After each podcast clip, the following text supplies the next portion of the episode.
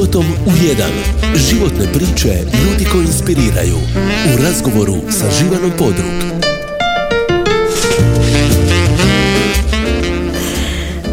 Dobar dan, poštovani slušatelji. Evo moj današnji gost smije se na ovo ljudi koji inspiriraju.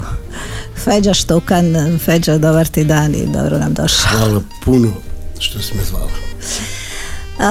Evo, kratko ću te predstaviti za one koji te možda ne poznaju. Feđa Štukan, najprije došao nam je iz Sarajeva na svom motoru, jel tako? Ja sam pitala kako Feđa dolazi avionom, autobusom, ma pa, mogu doći avionom, privatnim ili motorom. To su, to su dvije opcije. Autom sigurno ne. Sad si izabrao motor. Uh, Feđa Štukan, glumac, filmski, kazališni glumac koji danas igra uglavnom u hollywoodskim produkcijama, ali mislim da ti je još uvijek najdraži onaj prvi film, je li kako se zvao, Gori vatra s Bogdanom Diklićem. Pa Gori vatra mi je važan i ne samo što mi je prvi film u životu koji sam e, igrao, nego on i, i što je naravno Bogdan Diklić bio moj direktni partner tu, a, koji mi je od djetinstva stvarno bio on i Draga Nikolić su mi bili baš, baš značajni ono, i da ne kažem idoli iz djetinstva. Jedini zapravo glumci koje sam koje sam kao klinac volio do te mjere. kasnije nikoga, ja mislim, nisam ni hollywoodske glumce, nisam imao toliko idola, baš ko njih dvojcu, jer ono na maratoncima sam baš odrastao i baš e, Diklića sam Diklića sam obožavao. I onda kad sam čuo da igram s njim, noge su mi se odsjekle, moram da priznam. Kasnije sam još imao priliku da igram u jednom kratkom filmu sa Draganom Nikolićem i to je, ja kažem, highlight moje glumačke karijere. I sumnjam da će mi kad iko više u životu značiti kao partner od njih dvojice. Jer sam kasnije igrao i sa Gary Oldmanom i sa Tom Hardijem, sa, ne znam, Donaldom Sutherlandom, um, sa Angelinom, Angelinom Jolie. Brad Pittom, sa raznim, raznim glumcima. Doći ćemo mi ponovno na glumu. Znači, glumac, producent danas također. Da. Imaš producentsku kuću, jel tako? Pa imam, uh, da, radio sam jedan dugometražni igrani film američki kao producent, se potpisujem na njega još nekoliko kratkih filmova, nekoliko reklama, i onako producentska kuća koja nije osnovana s nekom velikom idejom da će postati nešto veliko e, mi smo se osnovali da bismo prijatelju kojem je trebao diplomski film zapravo isproducirali taj diplomski film i onda se nekako to razvilo u neku mrvu ozbiljniju produkciju, mada sad nemam trenutno nekih ambicija da nastavljam u tom pravcu. više sam vam otišao na, na drugu stranu, na primjer, otvaram sad rental za filmsku opremu. To me zanima malo više od produkcije trenutno. Ako izleti neki film, neka ponuda da, da produciram nešto veliko, uhvatio bi se toga, ali nemam sad ambicija za tako nešto. Dakle, gluma je došla sticajem nekih životnih okolnosti o kojima ćemo pričati, ali želja iz djetinstva je bila biti pilot i ona se također ostvarila. Mhm. Pilot, padobranac, pa da, pilot sam, e, zapravo sam postao pilot kad sam imao tri godine, od sam samo o tome razmišljam i... A kad si s mamom prvi put letio negdje avionom? Letio smo, ne mogu se gdje, možda čak i u Tunis, jer imao sam tetka koji je dole bio neki ataše za kulturu ili ovako neka funkcija um, i proveo sam jedno pola godine u, u Tunisu. A, na tom letu sam prvi put u životu vidio pilote i stewardese, to je moj prvi let.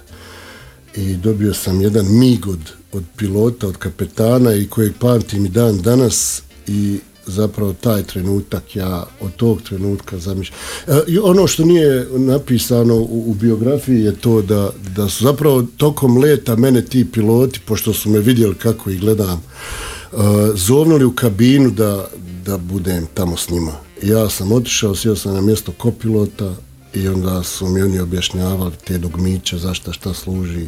I dao su mi čak i da malo upravljam. I stvarno jesam upravljao, malo sam nagio avion lijevo desno.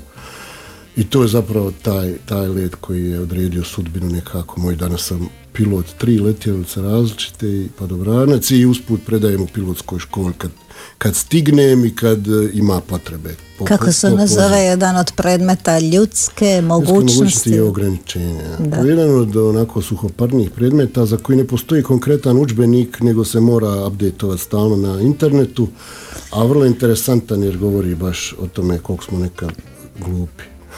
da.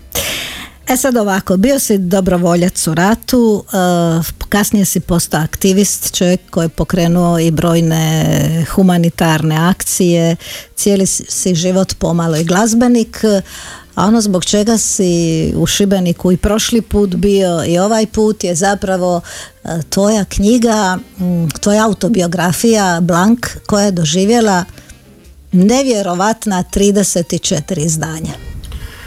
Pa 34 izdanja, ona za koja ja znam, jer ne više ni uvid zapravo koliko se toga štampa i prodaje, ja nisam u to uračuno uh, ove tirađe koje se prodaju na Barnes Noble, na Amazonu, na lulu.com, ne znam iskreno koliko je to, vjerovatno negdje postoje podaci koje bi ja mogu iskopati, ali jednostavno ne bavim se tim. Ne znam tačno koliko je, ali uglavnom 34 izdanja je ovdje odprintano za, za ovo tržište naše. Dakle, knjiga za koju sam kažeš da nema težnje biti neka velika literatura, ali knjiga koja ono gađa, onako direktno, ne znam šta bi ti radije rekao, u srce ili u razum? Meni je e, nekako glupo se osjećam i neskromno pričati o toj knjizi, a u principu sam skroman čovjek pa ne bih mogao da, da hvalim knjigu kao što je ti hvališ. Meni ta knjiga, evo recimo sad, e, skoro sam imao u, Londonu promociju knjige Moramo reći da je u Londonu ona obavezno štivo na kako se zove Goldsmith. Goldsmith, univerzitet, ja, to, je, to je univerzitet za koji ja u principu nisam čuo dok, nis, dok me nisu nazvali i rekli da je to lektira na tom fakultetu, na tom univerzitetu. A u principu je to jedan od najpopularnijih engleskih univerziteta jer je njemu svojstveno što je onako otvoren naročito za ljude onako malo slobodnijeg duha, za umjetnike, naročito za umjetnike i to je najpopularniji zapravo britanski univerzitet ako izuzmemo ove velike baš koji su više okrenuti nauci, ovo je više okrenuto umjetnosti. I on je na prvom mjestu zapravo najdraži univerzitet svih mladih ljudi u Britaniji.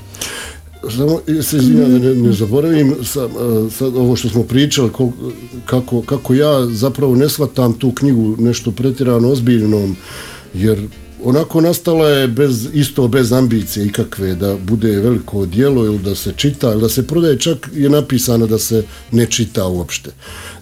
napisana je da se ne svidi apsolutno nikome, nikome nisam podilazio da bi neke pojene skupio zapravo upravo iz tog razloga što nisam mislio da ću je prodavat, niti sam mislio da ću je izdat.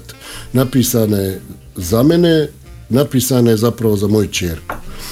I onda sam e, zamoljen da je izdam i objavim na nagovor svog prijatelja koji je slučajno došao do tog rukopisa i hvala mu stvarno na tome i neizmjerno on je čovjek kojem se trebam zahvaliti zato što je ta knjiga izašla vani, zato što je toliko napravila ko što je napravila, za, za sve je zaslužan on zapravo.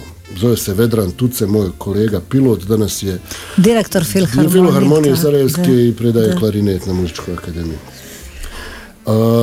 sad sam bio znači u, na Goldsmicu početkom marta sa čerkom svojom kojoj je ta knjiga i napisana ona je kao moja gošća bila tamo i gošća univerziteta i vrlo bitna osoba jer da nema i nje isto tako ne bi bilo ni knjige. I onda kad smo došli tamo na univerzitet to je bilo na takvom nekom nivou neočekivanom a, sa direktorom, sa profesorima, sa učenicima iz čitavog svijeta, studentima koji su svi čitali knjigu, naravno jer je obavezno gradivo, i s kojima sam kasnije razgovarao o, o knjizi, o svemu i tokom promocije, bilo je, bilo je puno pitanja. Ono, malo, kad vam se obrati Japanac koji je čitao vašu knjigu ili neka cura iz, iz Japana koja govori o knjizi, onaj, čudno je prvi put to mi se dešava i sad e, u, svoj, u svoj toj ozbiljnosti govori maj svojoj čerke, reko ljubavi, i ovdje svi su shvatili knjigu puno ozbiljnije nego ja, što sam mislio, stvarno jest tako. Kćerka Jaja ima 13 godina, tako? Danas ima sad, sad, sad, 13 godina. E, sad još da ja malo hvalim knjigu. Knjiga je obavezno štivo i na Mostarskom sveučilištu, ali tako na nekim na, Ali na, na ovom i, istočn, s istočne strane, pa imaju dva, ovaj Aha, se zove, Džemal Bijedić, eto, na tom fakultetu je, na tom univerzitetu je također na sociologiji i psihologiji obavezno gradio i na nekih još nekoliko škola srednjih u BiH, u Sarajevu mislim da je u četiri škole, u Tuzli od skoro postala u jednoj školi u Baru je već par godina lektira u Novom Sadu će izgleda sad postati u jednoj školi, idem tamo 8. juna, imam dvije promocije u istom danu. Tamo je već osma promocija, u Novom Sadu je osma promocija po redu i svaki put je krcato i haos je opšti. Htjela sam reći da je urednik e, ovog engleskog izdanja jedan glazbenik, a sad ćeš ti dalje reći jer ja to baš ne znam ponoviti. To je dakle e, koncert koji se desio u Sarajevu 1994. godine po kojem je snimljen i film Scream for Me Sarajevo koji je koji ja mislim ima ocjenu 8-9 na IMDb-u jedan od najboljih ratnih dokumentaraca koji je u stvari najbolji sigurno ratni dokumentarac ili antiratni dokumentarac koji sam u životu pogledao. Ne, ja učestvujem u tome par sekundi, desetak sekundi sam u njemu, ali bez obzira nepristrasno onaj hands down najbolji film koji stvarno se treba pogledati.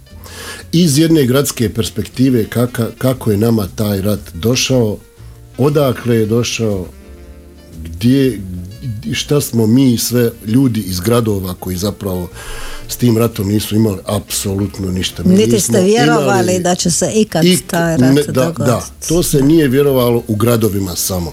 Zna. Znači, van gradova se znalo sve već dugo, dugo. Ali, eto, to je, znači, e, došao je e, Bruce Dickinson sa svojim bendom i održao koncert mi smo mu bili predgrupa, ja sam tad svirao u grupi Almanah i u stvari pjevao. Um, to je bilo period kad sam izašao iz Ludnice u kojoj sam bio da bi se skinuo. Dobro, doći ćemo do Ludnice, dobro. I um, znači 25 godina nakon tog koncerta, ja, zbog tog koncerta je moj bend izašao iz zemlje, otišli smo u Njemačku, raspali se kad smo snimili taj album, mi smo neki od, od, te ekipe završili pod mostom kao beskućnici, onda je došla droga, narkomanija. A 25 godina kasnije dolazi Bruce Dickinson u Sarajevo da snima taj film. Taj film zapravo govori o tom koncertu, o njihovom nastupu i kako su oni uopće došli u Sarajevo. I mi koji smo se vidjeli 25 godina ranije on i njegov bend zapravo postajemo vrlo bliski prijatelji. I basista Chris Dale, njegov, je moj je urednik engleskog izdanja Blanka. Da, već kako se sve vrti u krug i on kako je život krug, kako je život lud. I još za ovaj uvodni dio da se vratim knjizi, ali ću ići od kraja knjige. Znači ljudi zahvale mami, tati, ženi, prijatelju, uredniku. Tako sam ja počeo. A, tako si ti počeo. Mm. Angelini Jolie, Bredu Pitu, mami, ali mama je Nađa. Mm. E, ali onda ima deset stranica gusto ispisanih imena ljudi kojima ide zahvala za knjigu. Kad mene pitaju da li ti je bilo katarzično iskustvo to pisanje knjige, ja kažem, predugo je trajalo da bude.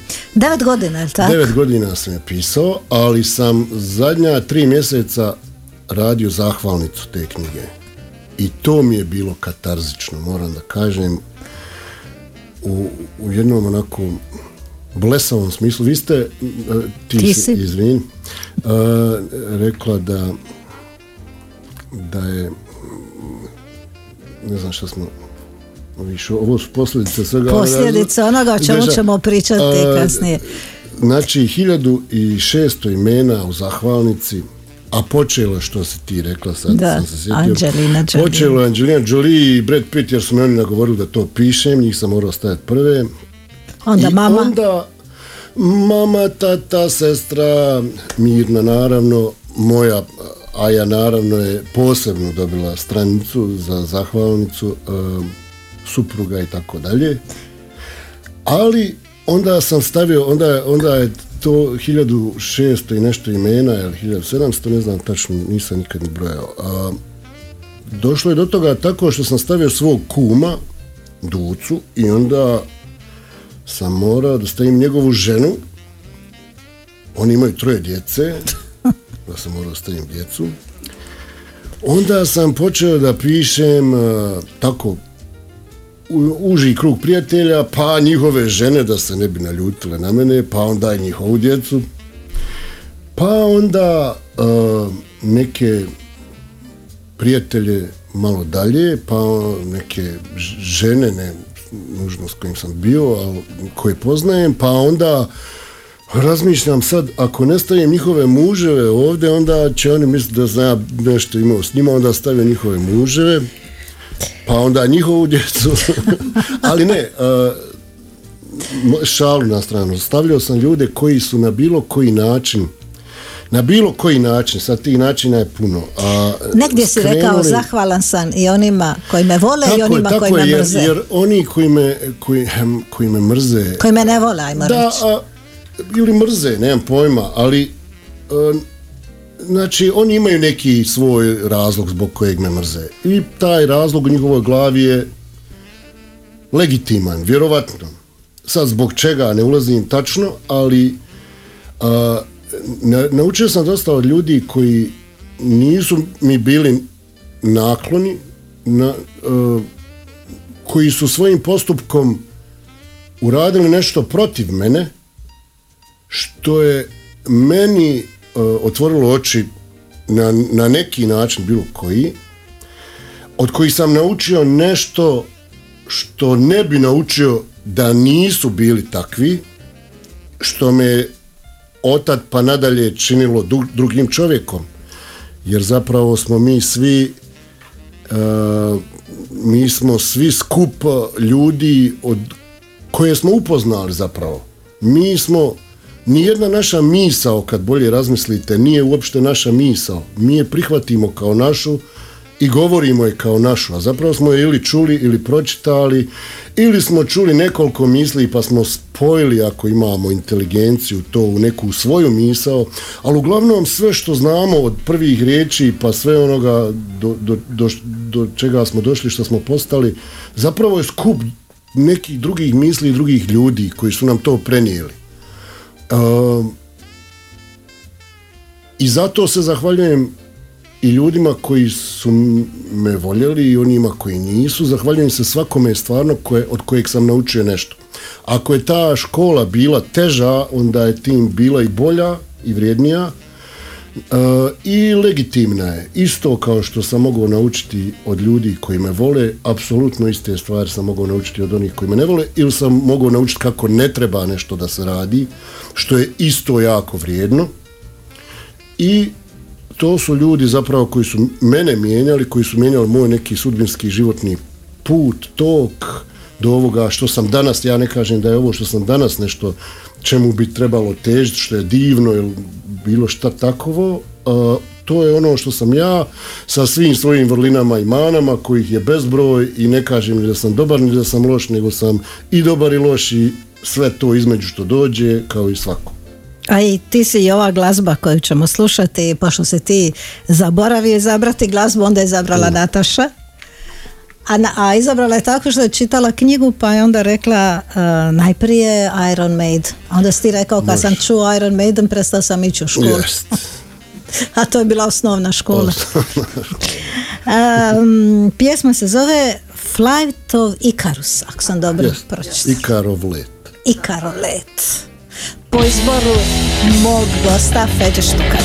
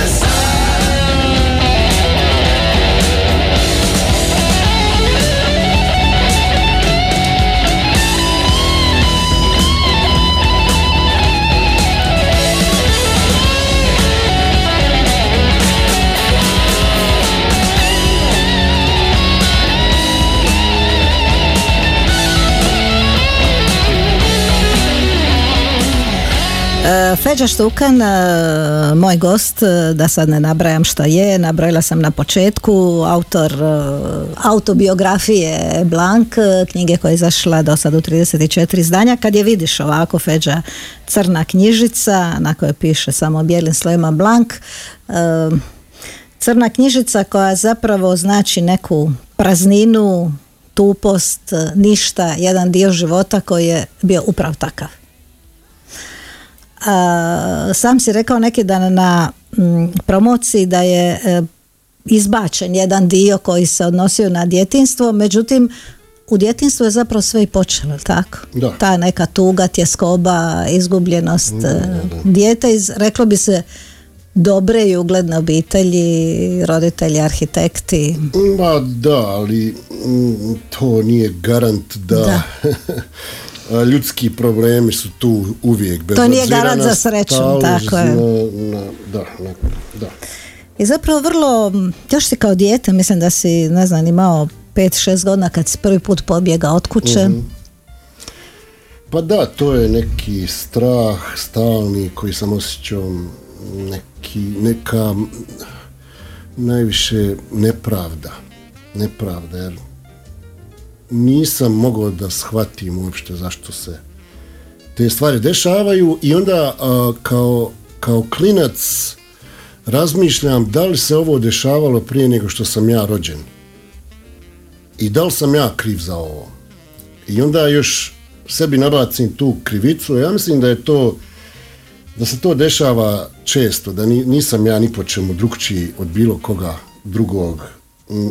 Ni razlog zbog kojeg sam počeo sa svim tim je baš onako doslovno iz udžbenika, nisam ni po čemu posebno, osim možda po stvarima kojima se bavim, ali kao osoba za svim tim biohemijskim procesima u mozgu, to je to, je to. mi smo svi jako slični, mi smo ljudi, mi potičemo svi od jednog malog plemena u istočnoj Africi, od Australopitekusa. I mi smo svi genetske kopije jedni drugih. I to je tako, e, genetski dokazivo vrlo. E, tako da mi sve osjećamo isto, mi reagujemo isto, mi se bojimo istih stvari, mi reagujemo na strah identično i na sve ostalo. Znači, doslovno smo kopije jedni drugih. Tako da ovo sve, sve kasnije što shvatite, sve podjele koje su nametnute zapravo je, su nametnute između doslovno braće i sestara. Mi smo svi braća i sestre. Ali ne, ne mislim ovo alegorijski uopšte. Ovo, ovo je vrlo dokazivo biološki, vrlo jednostavno dokazivo. Mi svi imamo taj neki gen M168 se zove, to je gen koji imaju svi, svi homo sapiensi i to je dokaz da smo nastali svi od, možda čak i od dvoje ljudi, od oca i majke istih. Ako ne istih, onda od vrlo uskog kruga, jednog vrlo, vrlo malog plemena. Tako da smo zapravo mi svi u krvnom srodstvu, još uvijek, svi, svi ljudi na planeti, bez obzira na, rasu, naravno bez obzira i na religiju i na nacionalnost. Znači u osnovnoj si školi Nisi baš neko sretno dijete i počinješ i... Dijete, evo čuo sam ovu pjesmu malo pre što je bila na radiju vašem i tad tad počinjem intenzivno da maštam o letenju a jer ta pjesma govori o letenju tad sam onako malo krenuo oblake već onako više da bih se izvukao iz te svakodnevnice koja je bila onako prilično brutalna naročito za dijete u tim godinama. I mislim da ovo nije, nije loše da, da, se, da se čuje, naročito ako imate djecu, onaj, da jednostavno ne samo što bi trebalo njih poštediti ovakvih stvari i nesuglasica, nego jednostavno da, da se shvati da, da dijete, iako je malo, pamti apsolutno svaki trenutak, naročito trenutke nasilja psihičkog ili, ili fizičkog, svejedno je, ali to su trenuci koji se pamte i to je trauma koja se nosi zapravo. sa kojom se kasnije jako teško nositi, onda sad se traže, jer sve to poremeti taj bio, biohemijsku mašinu koju, koju, koja mi zapravo i jesmo. Mi smo zapravo naše, naše hemikalije u mozgu, to smo mi. I kakav je odnos naših hemikalija u mozgu, to je zapravo ono što nam daje karakter i temperament, sve ono što, što kasnije mi jesmo. Kad se takve uh, hemije, balans tih hemija poremeti, onda mi tražimo balans i onda ga tražimo u raznim opijatima, u hemiji, jer hemija je jedino što može da smiri takav disbalans u mozgu.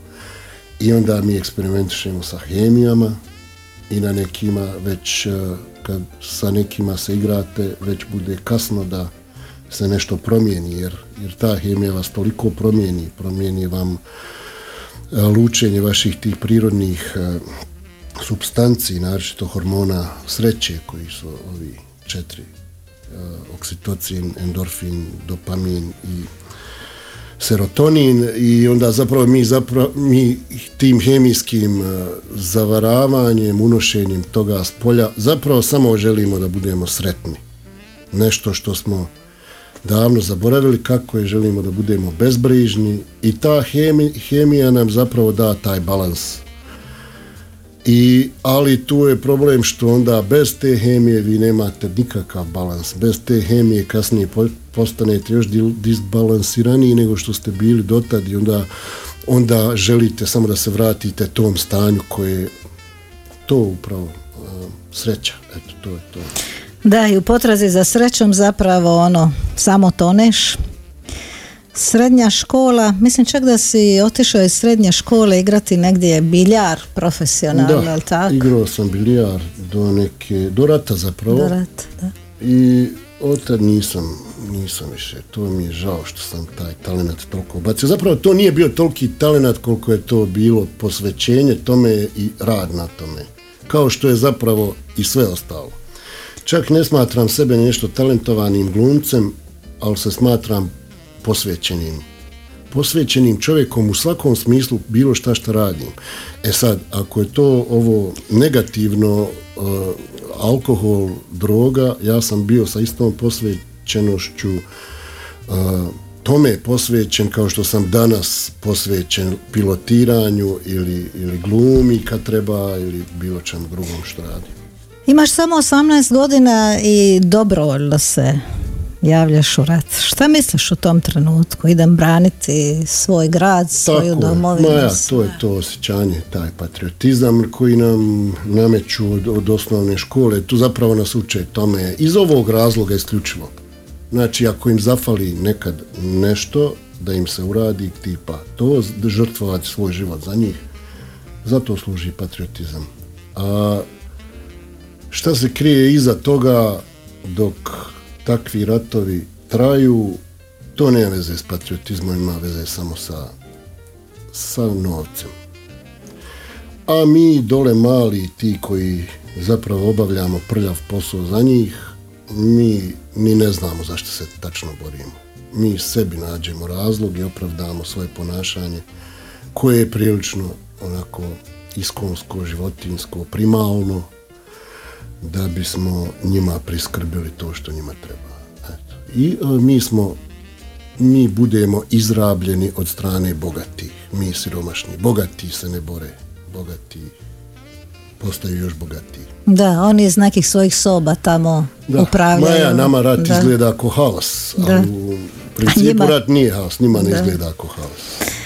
Ima tu nekoliko zanimljivih stvari, dakle bio si na obuci za specijalce za neke specijalne mhm. jedinice, snajperiste i ono što službena politika BiH nikad nije priznala, obučavali su vas muđahedini. Tako je, znači to je bila oni, oni ne bi to priznali ni da ih mučite sad jer e, bilo je nekih dokaza da to postoji, ali da su obučavali zvanične e, postrojbe vojske Bosne i Hercegovine, to vam niko neće priznati. Ali to se dešavalo jer sam vidio to svojim očima. Ja sam bio, e, završio taj tu obuku za specijalce, e, nisam bio per se snajperist, ali je to jedan, jedno od oružja kojim, na kojem sam dobio obuku od svih drugih oružja kojih smo se dotakli i naročito minsko-eksplozivnih sredstava za koje sam pokazivao najveći interes zapravo. To mi je bilo nešto zanimljivo. Um, jer uh, šta, šta su nas učili zapravo kako, kako da eksplozijom napravite što više štete.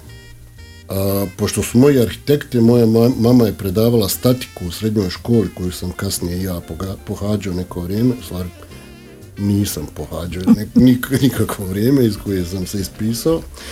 A, pa tako da su mene tim stvarima arhitektonskim, statičkim peglali od kako sam bio klinac i znao sam, ja mislim, Johansona, Jansena, čini mi se na pamet prije nego što sam krenuo u, osnovnu školu. I tako da sam zbog tih stvari i nekog poznavanja statike zapravo shvatio da imam talenta za to više, gdje bi trebao da parkiram kamion pun eksploziva ispred kojeg nosivog stuba zgrade da bi srušio zgradu, to mi je išlo. I onda sam se tu malo više zadržao kao neko ko, je ekspert recimo, ah, ekspert u minsko-eksplozivnim sredstvima. Jedan dan si imao ovako čvrstu namjeru ubiti jednog čovjeka tamo s druge strane linije, kako bi se reklo. Pa, eh, da, to je trenutak kad zapravo ja shvatam da ja nisam za to i da ja nisi ga ubio odmah moramo nisam reći, nisi ga ubio, je, slučajno ga, zapravo nisi Znate šta meni, da, i slučajno ga nisam ubio jer nisam ga ubio iz tog razloga što snajper stoji na višem položaju, uglavnom uvijek, nego meta. Ali ovaj put je meta bila na višem položaju od mene i ja nisam znao na obuci, to nismo radili, kako da izračunam i podesim optiku za neki cilj koji je viši od mene. Osim toga, cilj je bio na udaljenosti većoj od 500 metara, što bi, bio na, što bi bilo ravno nekom rekordu zapravo sa, takvim, sa takvom puškom da neko nekoga ubije na toj udaljenosti i sa takvom parabolom metka. Nisam ga ubio, ne kažem hvala Bogu, ali sam zahvalan fizici i svemu onome što je taj metak skrenulo i što ga nije uputilo tamo gdje je on bio namijenjen. Uh, fulio sam ga sa 7-8 metaka i srećom nijednom nisam uspio. Tad sam shvatio da kad sam čitao taj film svoj primijenio nekako na sebe, kad sam zamislio sebe u njegovom položaju i, i, i moju majku kojoj dolazi ta vijest da sam ja pogođen, sam shvatio da, onaj, da, da, da je bolje biti ubijen u ratu nego ubiti. nego ubiti nekoga. Ja sam ubio tih dana minom jednog psa. I to mi je toliko i dan danas teško kad o tome mislim. Možda čak da ne kažem teže nego da sam čovjeka ubio, ali nije tako, ali, ali sam ubio živo biće na pravi Boga, koje me je voljelo jako.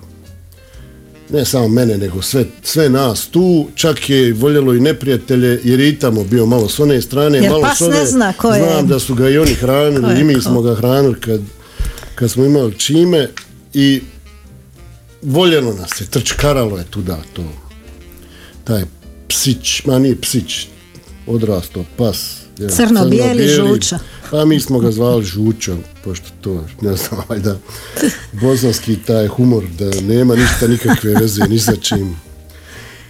Kod njih, ne znam kako se tačno zvao, ali eto, ubio sam ga minom koju sam postavio misleći da će aktivirati čovjek, ali nije, on je aktivirao i ubio se tako.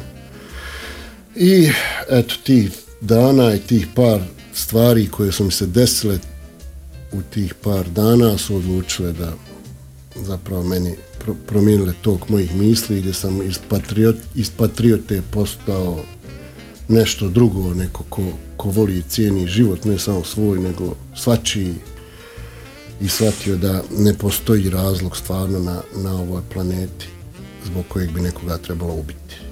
I odlučio si biti lud i otići na psihijatriju? Ja sam se počeo praviti lud, otišao na psihijatriju, to je bio način da pokušam da se izvučem iz, iz rata u kojem sam već neko vrijeme učestvovao, bio prvo u policiji, u, uz neku specijalnu jedinicu koja smo uvijek bili na ispomoći, iz koje sam dezertirao, prešao sam kasnije u, znači, u armiju, armija me poslala na tu obuku kod Mujahedina, poslije toga sam bio u specijalnoj jedinici neko vrijeme i tako sam završio svoj vojni taj put, otišao na psihijatriju, napravio se lud, opet na teškim drogama, na teškim pa, nekim drogama. drogama koje su nam davali tamo na psihijatriji, to je Haldol depo, uh, Moditen depo, ne znam, nešto tako. I uh, Largactil u nekim suludim količinama. I to je trajalo neka tri mjeseca, to, to sediranje mene, onda sam ih zamorio da prestanem da uzmam terapiju onda sam iskinuo terapiju onda je to postao stvarno jedan od luđih perioda, luđih naravno, jer sam u ludnici, uh, luđi period u životu i stvarno mi je bilo super. Tam, tamo sam proveo 11, mjeseci, oslobođen sam vojske, poslije toga sam napravio taj band. Si li jedini koji se se naludilo pa, prvi, mislim da sam prvi, da. Koji nije bio stvarno. Koji nije bio lud, ali se naludilo iz zvuka, da napravio bend i otišao mislim u Njemačku. I otišli smo u Njemačku i tamo smo se raspali nakon snimanja albuma i onda smo onda smo počeli da se drogiramo strašno naročito ja i još jedan kolega moj basista on se opet izvuk otišao je da je otišao u Australiju kasnije s tom ženom ja sam ostao sam neko vrijeme i onda sam se vratio u Sarajevo, ali sam onda big time nastavio sa narkoticima, baš u, strašnu heroin. Sljedećih sedam godina sam baš bio na samom, samom dnu. Naravno, uz drogiranje ide, ide i dilanje, je li to jedno A to ne može jedno bez drugog, jer jednostavno, mislim, možete vi krast, možete krast, ali vi nemate tržište za to što ukradete. Kome prodati motornu pilu? možete ukrasti telefon pa ga dati za jedan paket heroina, to se obično tako i radilo, uh, dok još nisu telefoni imali ove face recognition i to. Ali već vamo kad ste vi u tom poslu sa, sa narkoticima vi imate razvijeno tržište, znate tačno kome treba šta i onda to radite i to je laka para zapravo. I ne možete bez toga jer jednostavno količina koja se povećava iz dana u dan ne prati nikakve vaše financijske da kažem, ne prati vaše financije, jednostavno se povećavaju prohtjevi, povećava se i cijena svega toga i jedino što vi zapravo možete raditi. Kao muškarac je to, kao žena to je prostitucija. I to se tako završava uvijek.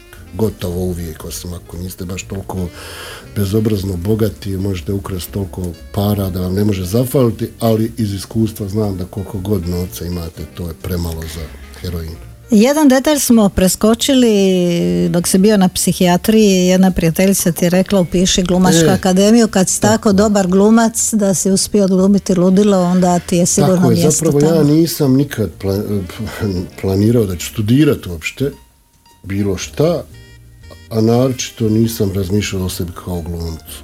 I onda je ona došla u posjetu, ona je studirala već akademiju i rekla mi, evo ja ću ti donijeti dva monologa recitaciju, ti ovdje malo vježbaj, to dođi imaš sljedeće nedelje prijemni na akademiju i tako sam ja postao glumac zapravo. Tako što sam prvo prevario te psihijatre na psihijatriji i tako što mi ona to predložila. Što se kupio srednju školu, jer to se e, moglo pa ja, u Bosni tad nisam moglo se, taj čudesni svijet korupcije, pa na kraju krajeva kompletna, kompletna, znači vodeća struktura u BiH ima kupljenu diplomu, to je zato što zbog toga zbog toga mene tamo još niko ne proziva i, i to je razlog zbog zato što znaju da su mi njihovi ljudi prodali tu diplomu. Zato ne mogu o tome da pričaju. Onaj, e, I zato sam na početku knjige napisao da je ovo sve izmišljena priča. Da ništa od toga nije istina, isključivo zbog toga da se ne bi bavio ovim stvarima na kraju i ono, da bi bilo dovedeno u pitanje to. Dugo si studirao? 18 godina. 18 godina. Ali dobro, na kraju sam uh, magistrirao. Dakle, ja sam jedini magistar u svojoj porodici koja je sva ono, fakultetski obrazovana, još nisu imali magistra i od svih svojih prijatelja koji su svoju djecu učili da se ne druže sa mnom jer je bolje ići u školu. Nemoj se družiti s Feđom da uči i završi fakultet. Od svih njih sam ja jedini magistar i jedini s fakultetom zapravo. Niko od tih koji su bili ono uh, učenici generacija zapravo nije ni završio fakultet kasnije. Ajmo samo malo Nataša zasvirati jer tek toliko s obzirom da je u ovoj emisiji običaj da se svira i priča, ja bi samo da ti pričaš, ali ajmo malo New York, New York, kasnije ćemo objasniti zbog čega.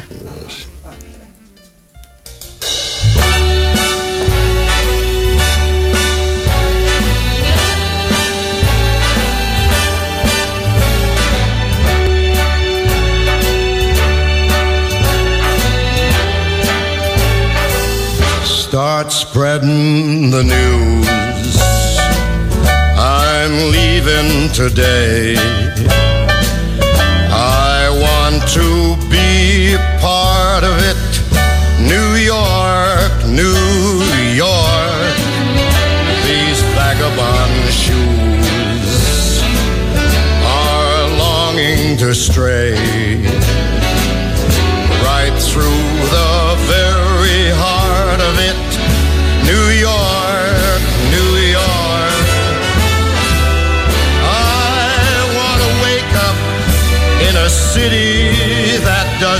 sleep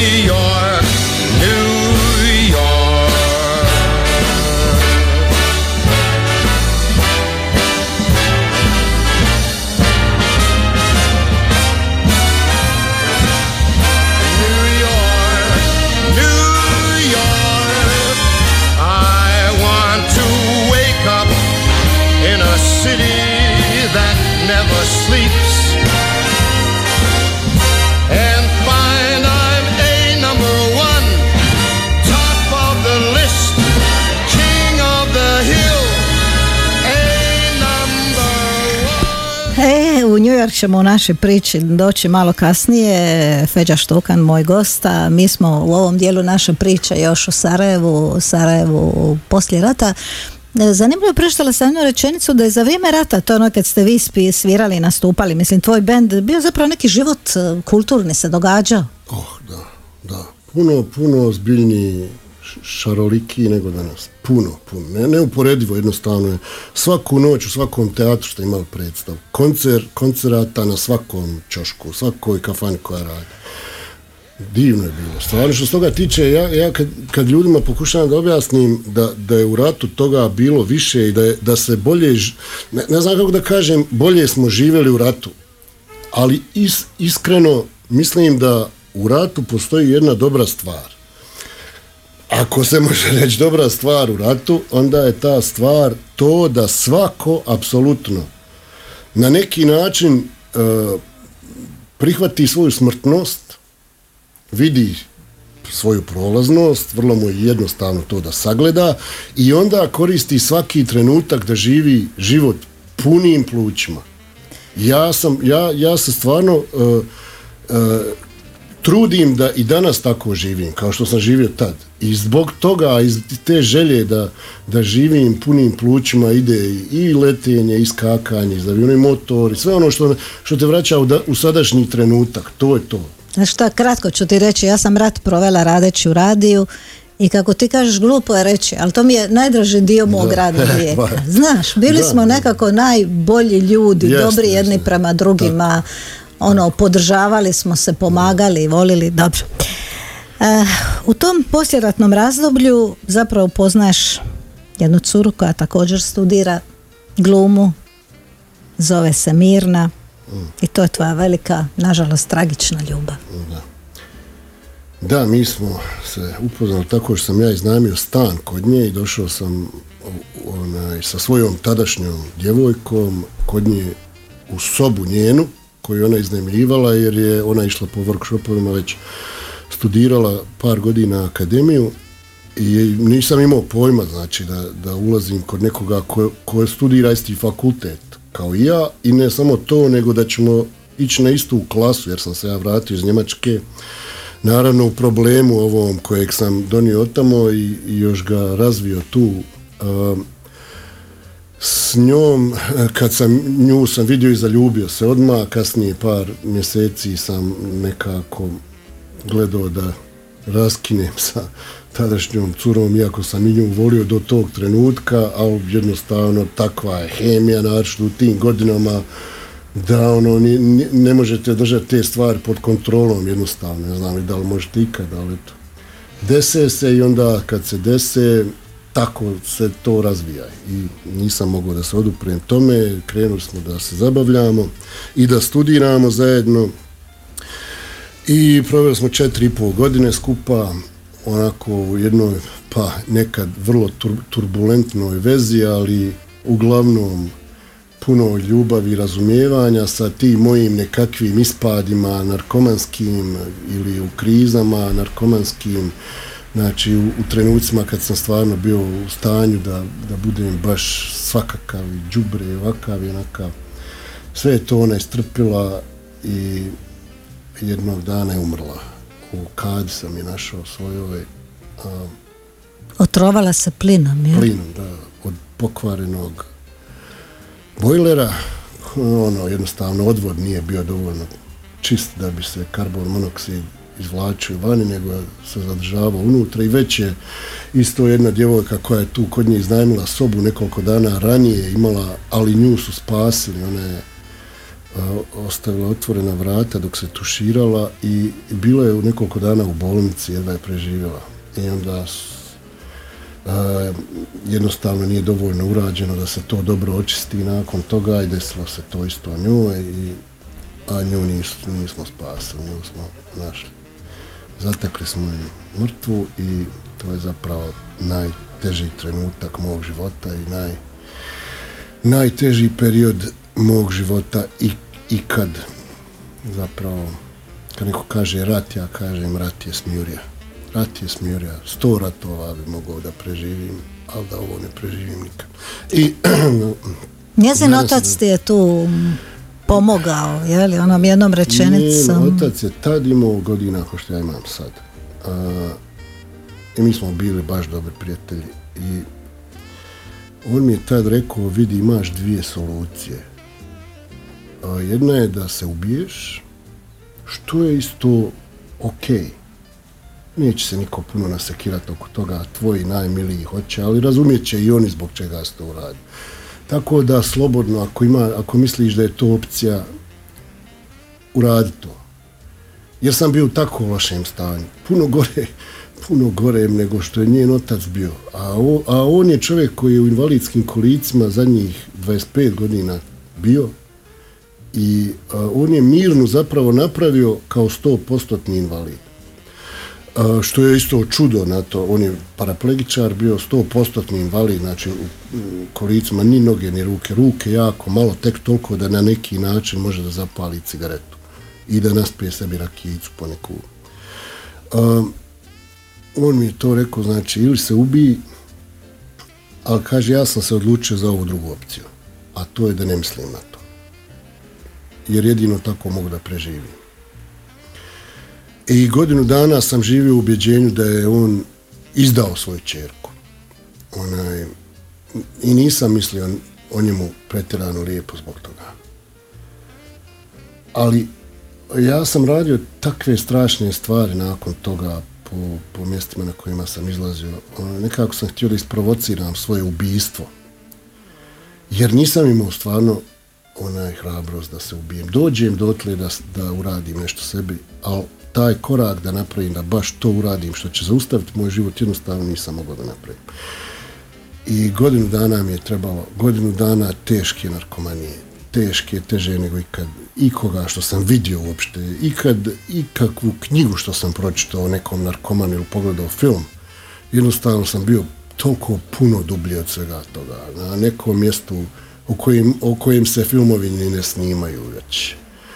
I um, odatle sam, kad se rodila čerka moje sestri, Uh, otišao sam s njom u teškoj narkomanskoj krizi u bolnicu jer nije imao ko drugi da ode s njom i uh, meni su dali to dijete u naručje misleći da sam ja otac i ja sam bio u, strašnoj krizi, ali mi je bilo isto bio kući u krizi ili bio tu u krizi. Ni do čeg mi nije bilo stalo osim do heroina, ni do sestre, ni do njenog djeteta. Ni, to dijete kad su mi dali u ruke nisam imao apsolutno nikakav odnos prema tome kao prema ne, nekoj ljepoti, prema nečemu vrijednom. Ali kad, kad sam uzeo u ruke i pogledao to dijete, znam da me nije moglo vidjeti sa tek rođeno dijete, ono tek počinje da vidi sa tri ili šest mjeseci, može da se fokusira na tu daljinu, da me zapravo stvarno konstatuje kao nešto. Ali ne znam da li sam to tad znao, ali e, znam da je da sam dobio neki osjećaj kao da da me pogledalo. Ali i da nije to tako, jednostavno vidio sam ruke koje su moje ruke koje drže to dijete, koje su bile sve izbodene i raznih boja od modrica koje se tu stvore, od raznih tih zagnojenih auta, to se zove aut kad se promaši vena pa se ispe taj sadržaj šprice pored krvnog suda i tu se stvori infekcija i to se zagnoji da bude odvratno izgleda i raznih boja i baš je gadno. I, I u tim rukama mojim odvratnim, zagnojenim, šarenim stoji to dijete, leži to dijete zamotano u tu bijelu krpicu i nekako shvatam da, da, da je to možda zadnji put da je vidim i da, da možda ne bi moralo biti tako.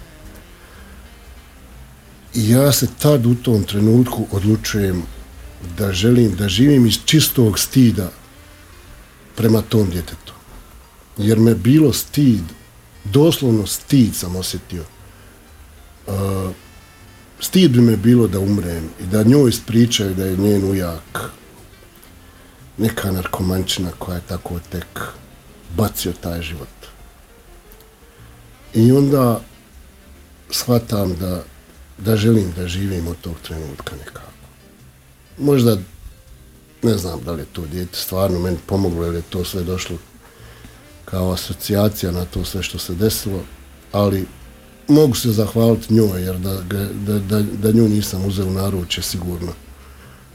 Gotovo sigurno bi bio mrtav već odavno. Jer sam bio na takvoj na takvom putu da jednostavno se ne preživljavaju više takve stvari. 5 grama dnevno je ozbiljna količina heroina koju treba i nabaviti i platiti i ukrasti i prevariti svašta nešto i već se toliko ste i dužni više dilerima i oni vas ganjaju da vas ubiju i svašta se tu dešava svašta okolo što nisam na kraju, na kraju krajeva mi se gadilo toliko sve to gdje sam bio, da nisam te trenutke ni objašnjavao pretjerano u knjizi. Jer mi je ovaj trenutak bio puno bitniji, važniji da ga opišem, a to je taj, ta želja za životom koja je na jedan trenutak se pojavila, a dugo već godinama je nije bilo i pa, da kažem, ni, ni možda ni od rođenja nije zasijala toliko jasno želja da se preživi kod, kod, u tom trenutku.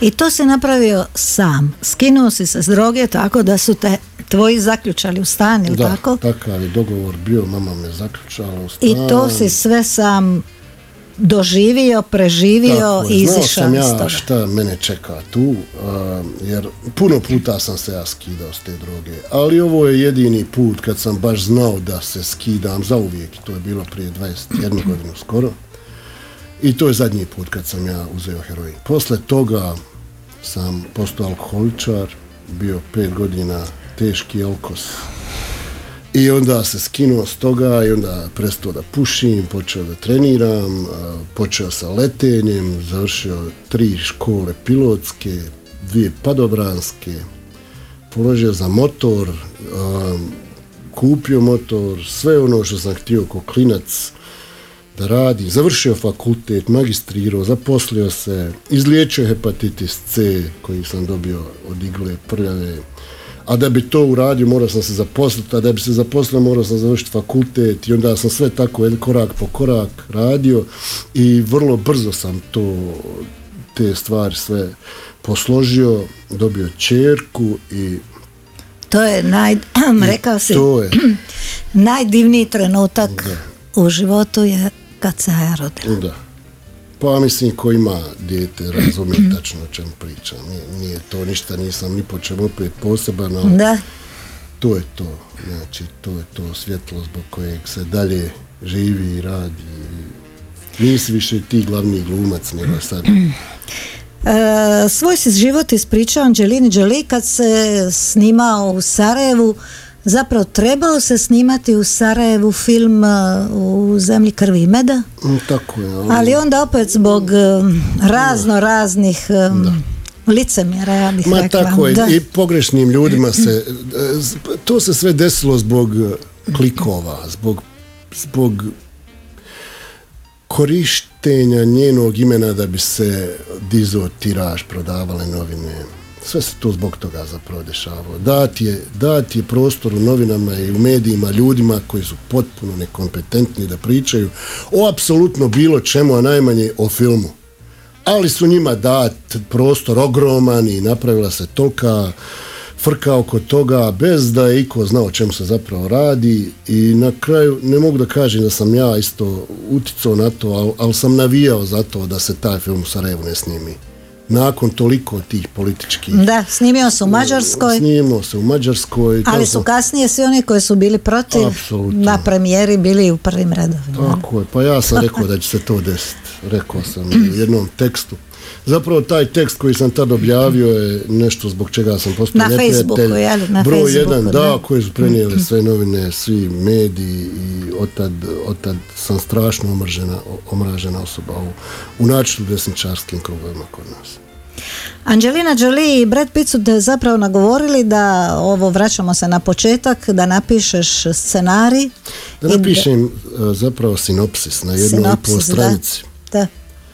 I napisao sam ga, a kasnije sam to počeo da piskaram još malo vamo, dodaje rečenicu vamo, jednu vamo i to je otišlo na 30 strana. I to sam preveo, poslao njima u Hollywood, eh, mailom, oni su to pročitali, hajde da vidjet ćemo se u New Yorku, inako smo imali posla u New Yorku, imali smo premijeru tamo.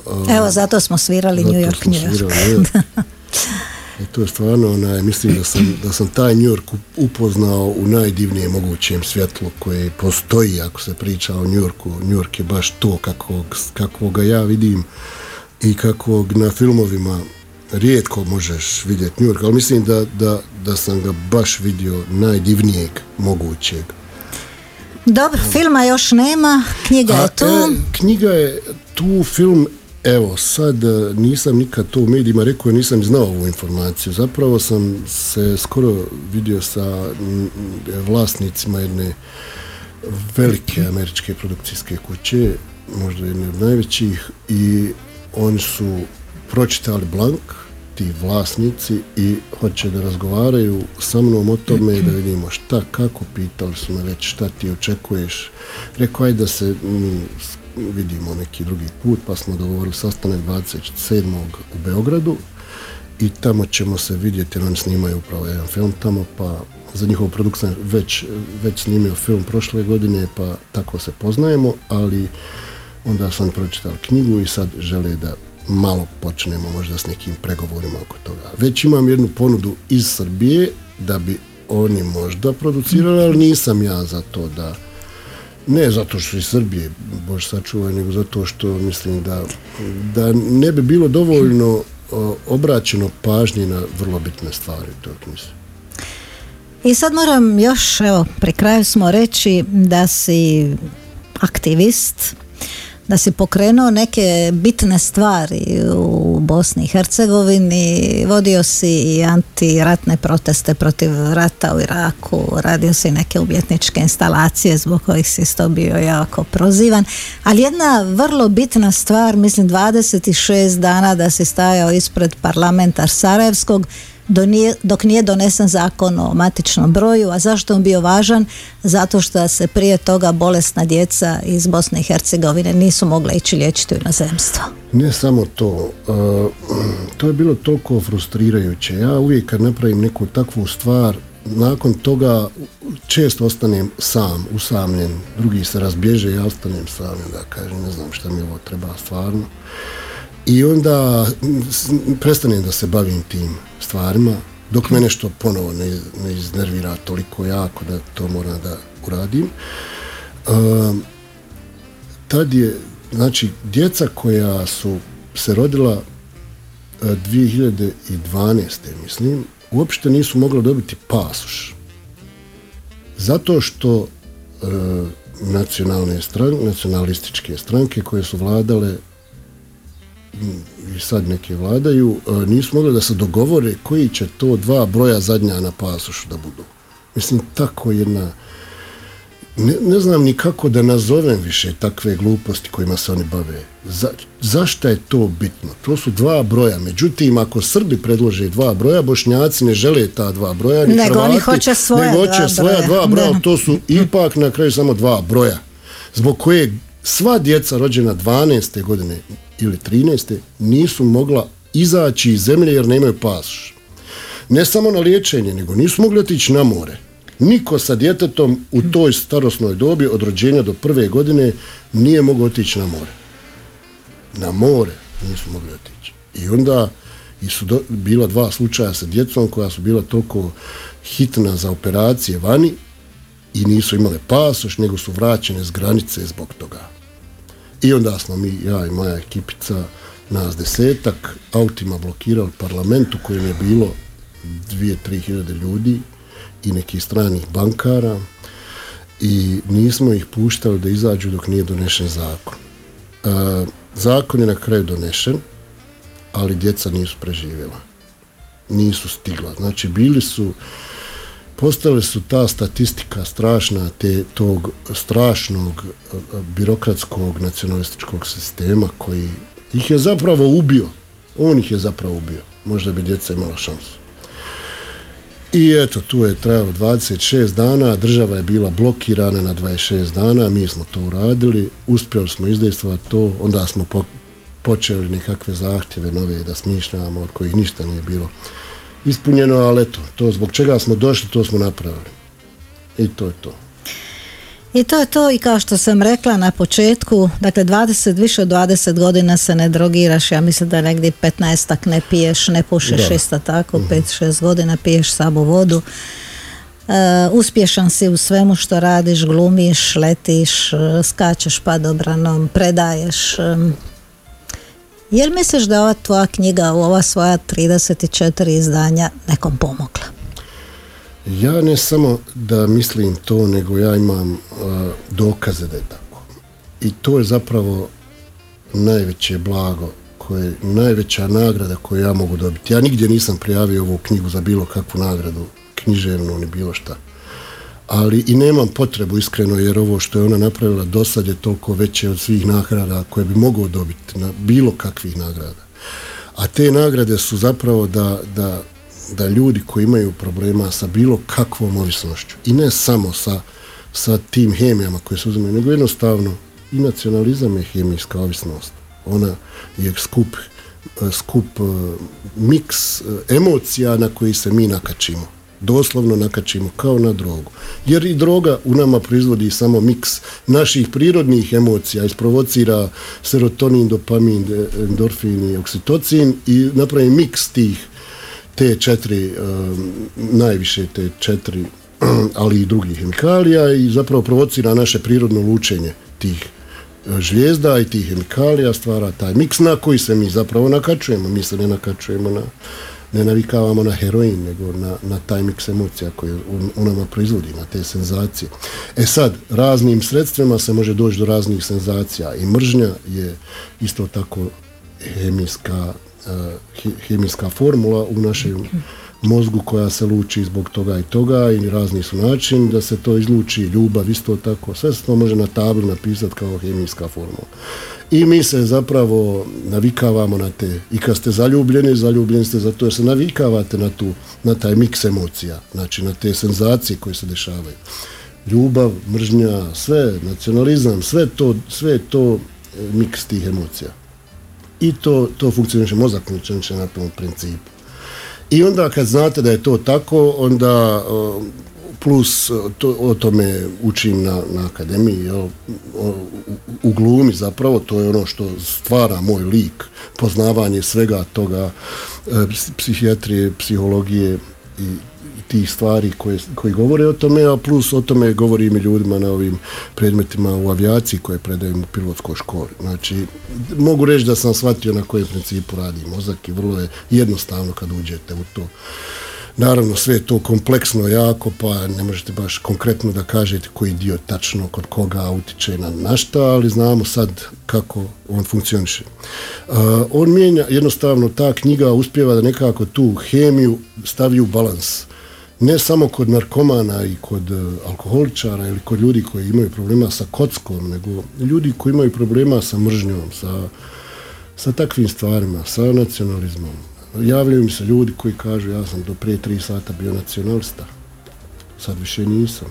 Znači nekako dovodi, resetuje taj biološki, biološko-hemijski sistem u mozgu da, jer, jer ja kroz, kroz to šta sam proživio zapravo nekako kroz misli koje sam imao u tim trenucima vodim ljude kroz moje emocije koje sam prošao tokom čitavog svog života i pojednostavljujem ih na taj nivo da je apsolutno shvatljivo i ljudima i, i djeci u srednjim školama i zbog toga je bitno, bitno to da, da je u, u srednjim školama postaje lektira zato što i djeca mogu da shvate na kojem to principu funkcioniše. I onda, znači, kad se sve to, kad vas ja pro, provozam kroz čitav svoj život od djetinstva, gdje se te emocije isto, e, gdje djeca prepoznaju te emocije kod sebe, kroz moje misli koje im govorim, na kraju kako taj, kroz, kroz taj hemijski proces izlazim iz takvih emocija, kako ih mijenjam drugih, drugim emocijama na, na tom molekularnom nivou gotovo uh, koji se dešava ispod misli, uh, ljudi na kraju izađu iz toga te misli koje sam ja imao u tim trenucima nekako na neki način postoje njihove misle na tom nivou korespondira s njihovim mozgom i njihovom hemijom da ljudi na kraju shvate apsolutno sve to što sam ja shvatio i postane im jasnije i š, zašto je neko narkoman, zašto je neko alkoholičar, kako se iz toga izvući, kojim mislima se iz toga izvući. Mislim da je to ono što, što ovu knjigu prodaje uh, i što je, što je reklamira na neki način ljudima koji imaju stvarno psihički problema. I na kraju posveta je, a knjiga je posvećena Aji, Aja ima dva, 13 godina, ti si rekao da bi volio da ne pročita prije svoje 23. Ali to je nemoguće zapravo jer toliko je toga sve već javno rečeno. Da, da. I ona već svašta od toga i zna i kad me god pita bilo šta iz mog života vrlo otvoreno govorim to jer hoću da ona sazna od mene stvari, ne od nekih priča koje dolaze sa strane, jer obično su te priče još na, namaštane, nadograđene, nema potrebe. Zaista je teško izmisliti ovoliko grozan život i ovako, ono što kaže žena jedna od knjizi koja je rekla da nikad nije u životu vidjela nikoga ako toliko loše o sebi govori. Ali ja nije da govorim loše, ja sam bio loš, ja sam stvarno bio takav. I ne krijem to i nemam šta da sakrijem. Ne želim da krijem zapravo. Ja na kraju krajeva, zar sam sve to prošao da bi na kraju prešutao šta sam prošao. Mislim da je vrlo bitnije, puno bitnije da se to kaže nego da se to čuti. Jer ne bi pomoglo u tom slučaju nikome. Ja svoj život, kad me pitaju bili promijenio život, ja kažem e, ne bi ako je ako je cijena toga da nikome ništa nisam pomogao posle toga ne bi ga promijenio. Proživio bi sve ovo, da kažem, ta vatra u kojoj sam gorio toliko puta, sad osvjetljava ljudima put. Ne, ne moraju se baciti u vatru u tu istu u kojoj sam ja sagorio toliko puta. Feđa, evo nas na kraju koji smo već uvelike prešli, ali mislim da je svima bilo zanimljivo.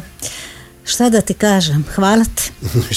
hvala Ja ću još reći jednu stvar da si odlučio ostati i večeras u Šibeniku, a zašto? Da bi išao na produkciju dramskog studija koji vodi tvoja drugarica i prijateljica s Akademije Orijana Kunčić. Orijana Kunčić je najbolja prijateljica moje pokojne Mirne bila. Njih dvije su baš bile nerazdvojene. Znači, u tom periodu kad smo ja i ona bili u lošim periodima, njih dvije su se družile najviše. I onda ona mi znači stvarno puno. Orijana je divna osoba. Njen muž je Sarajeva isto pa i znam ono baš dobro, a večeras ostajem tu na toj predstavi repertoar, neki, repertoar da, workshop kratki, sati. poštovani slušatelji, evo bio to Feđa Štukan, ako niste pročitali Blank, sigurno ćete ga nakon ovoga pročitati. Hvala ti puno još jedan put i sretan ti put tvojim motorom natrag u Sarajevo. A Nataša nam je za kraj e, Wonderful World, naravno, jer život je, kako kaže Feđa, ipak divan, e, treba uživati i treba se smijati što više.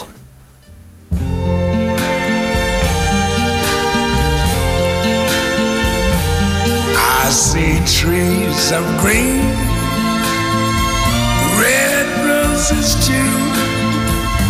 I see them blue for me and you. And I think to myself, what a wonderful world.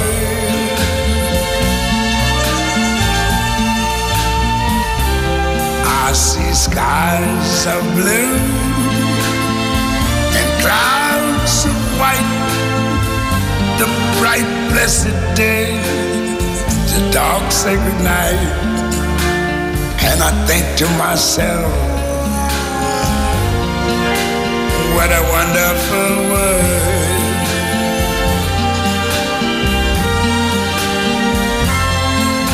The colors of the rainbow, so pretty in the sky, are also on the faces of people going by. I see friends shaking hands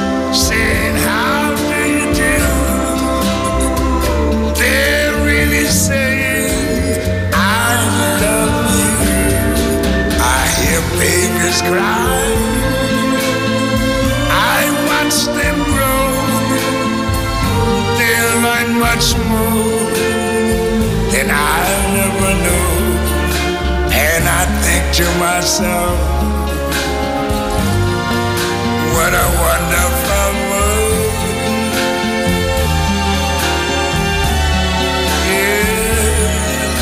I think to myself,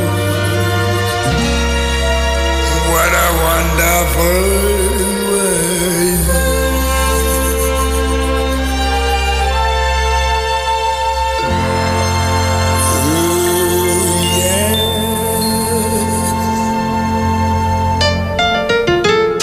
Subotom u 1. Životne priče ljudi koji inspiriraju.